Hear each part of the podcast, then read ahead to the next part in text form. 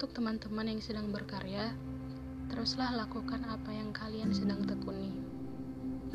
Orang-orang di luar sana tidak akan pernah tahu apa-apa yang telah kalian lewati, seberapa kesedihan yang sudah kalian tumpahkan, seberapa sakit hati yang telah kalian tahankan, dan seberapa pengorbanan yang telah kalian relakan.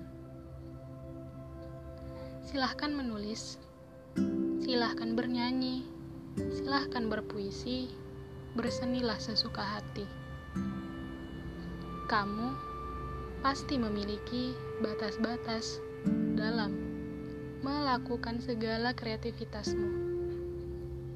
Jangan pernah dengarkan orang-orang yang membuatmu down, yang membuatmu jatuh, yang merasa bahwa karyamu itu jelek.